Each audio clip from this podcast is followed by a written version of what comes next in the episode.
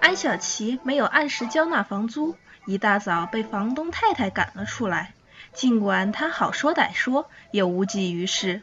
无家可归的她只好拖着行李来到了好友家，雨诺的家。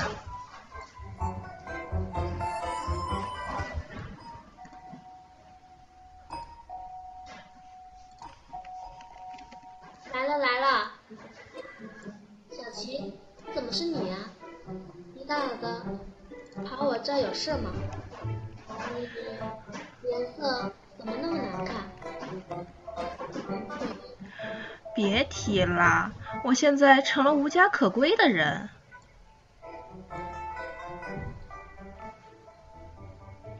无家可归？怎么回事？还不是我没钱交房租嘛，房东太太就把我赶了出来，说什么房价上涨，我交的房租已经是全市最低的，如果我不能按时交纳房租，就让我搬行李走人。我和他好说歹说，他就是不干。啊，这房东太太也太不讲理了吧！就算不让你在那住，你总得给你时间，让你到其他地方找房子。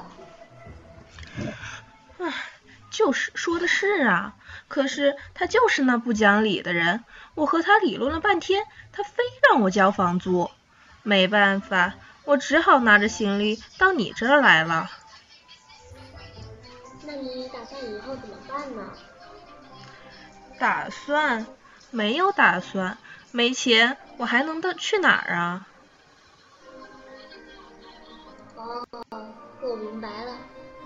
你没地方住，跑到我这儿，想和我住一起。哈哈，雨诺，你真是太聪明了，我真是越来越喜欢你了。怎么想讨好我？没有，怎么会呢？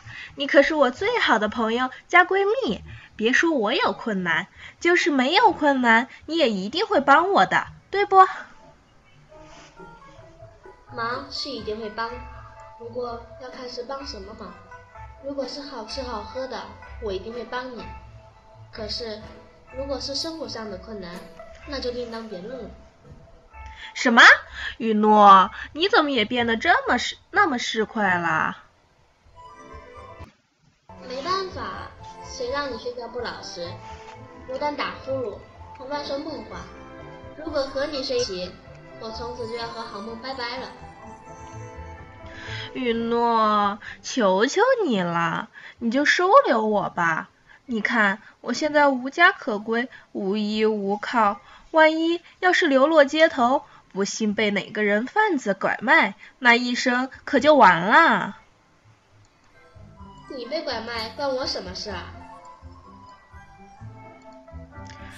怎么就不关你的事啊？你想呀，我们曾经在大学的时候就说过。好朋友就是要有福同享，有难同当，不求同年同月同日生，但求同年同月同日死。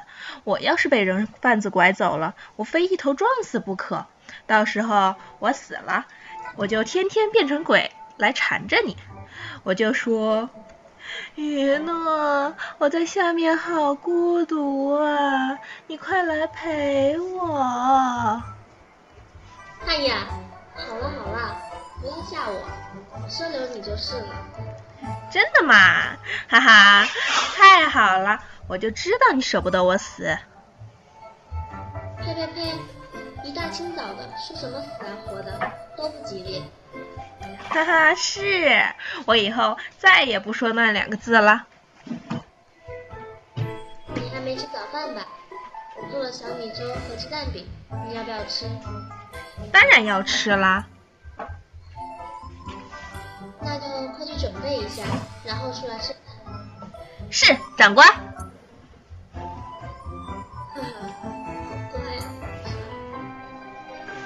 雨诺，你真是太好了，像我安小琪这么命苦的女孩，竟能认识你这么一位贴心的朋友，真是几世修来的福气。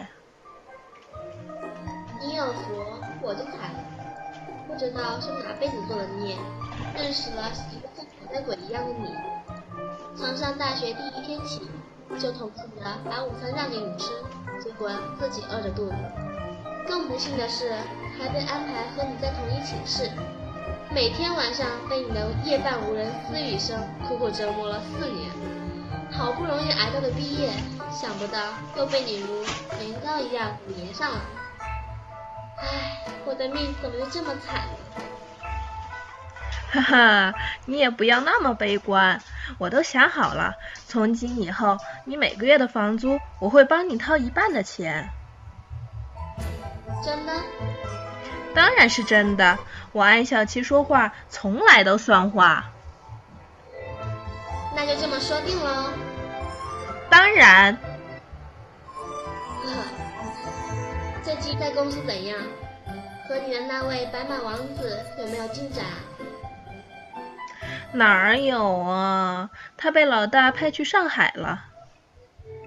去上海做什么？我们公司老大在上海买了一块地皮，说要建立分公司，让他去看看，估计要好几天后才回来。那你这几天见不到他，是不是很想他？想有什么用啊？都不知道他会不会想我。啊，对了，上次在服装发布会上，他和我提起了万豪原来的服装设计师。嗯，他是谁？他叫静香，国际上很有名的服装设计师。我以前和你提过的。见过他吗？没有，他死了。子俊说他出了车祸。万豪也是没有了服装设计师，才会才到招聘会去招人的。那这么说，你现在接替金香的位置，压力岂不是很大？是啊，昨天老大还告诉我，我下个月的要参加全国服装设计大赛，让我一定要设计有风格的服装。我的头都快两个大了。这样也好，可以好好锻炼锻炼你算了吧，这哪是锻炼我呀？这分明就是赶鸭子上架。万一我设计的不好，不但对公司有影响，就连工作可能都没了。唉，没了工作就没有钱，没有钱，我恐怕连你那一半的房租都交不上了。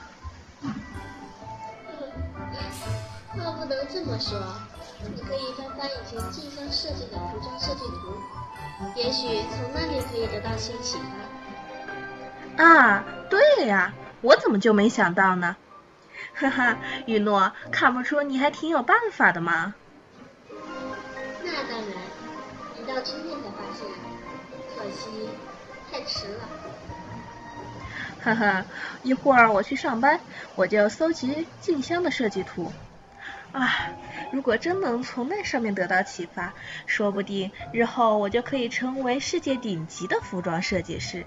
到时候，万豪不但会以我为傲，就连子俊也会爱上我。啊哈哈哈哈！哎，小琪，想什么呢？又在白日做梦了？哈哈，是什么都瞒不过你。好了，快点吃。一会上班要迟到了。嗯，好。嗯，那。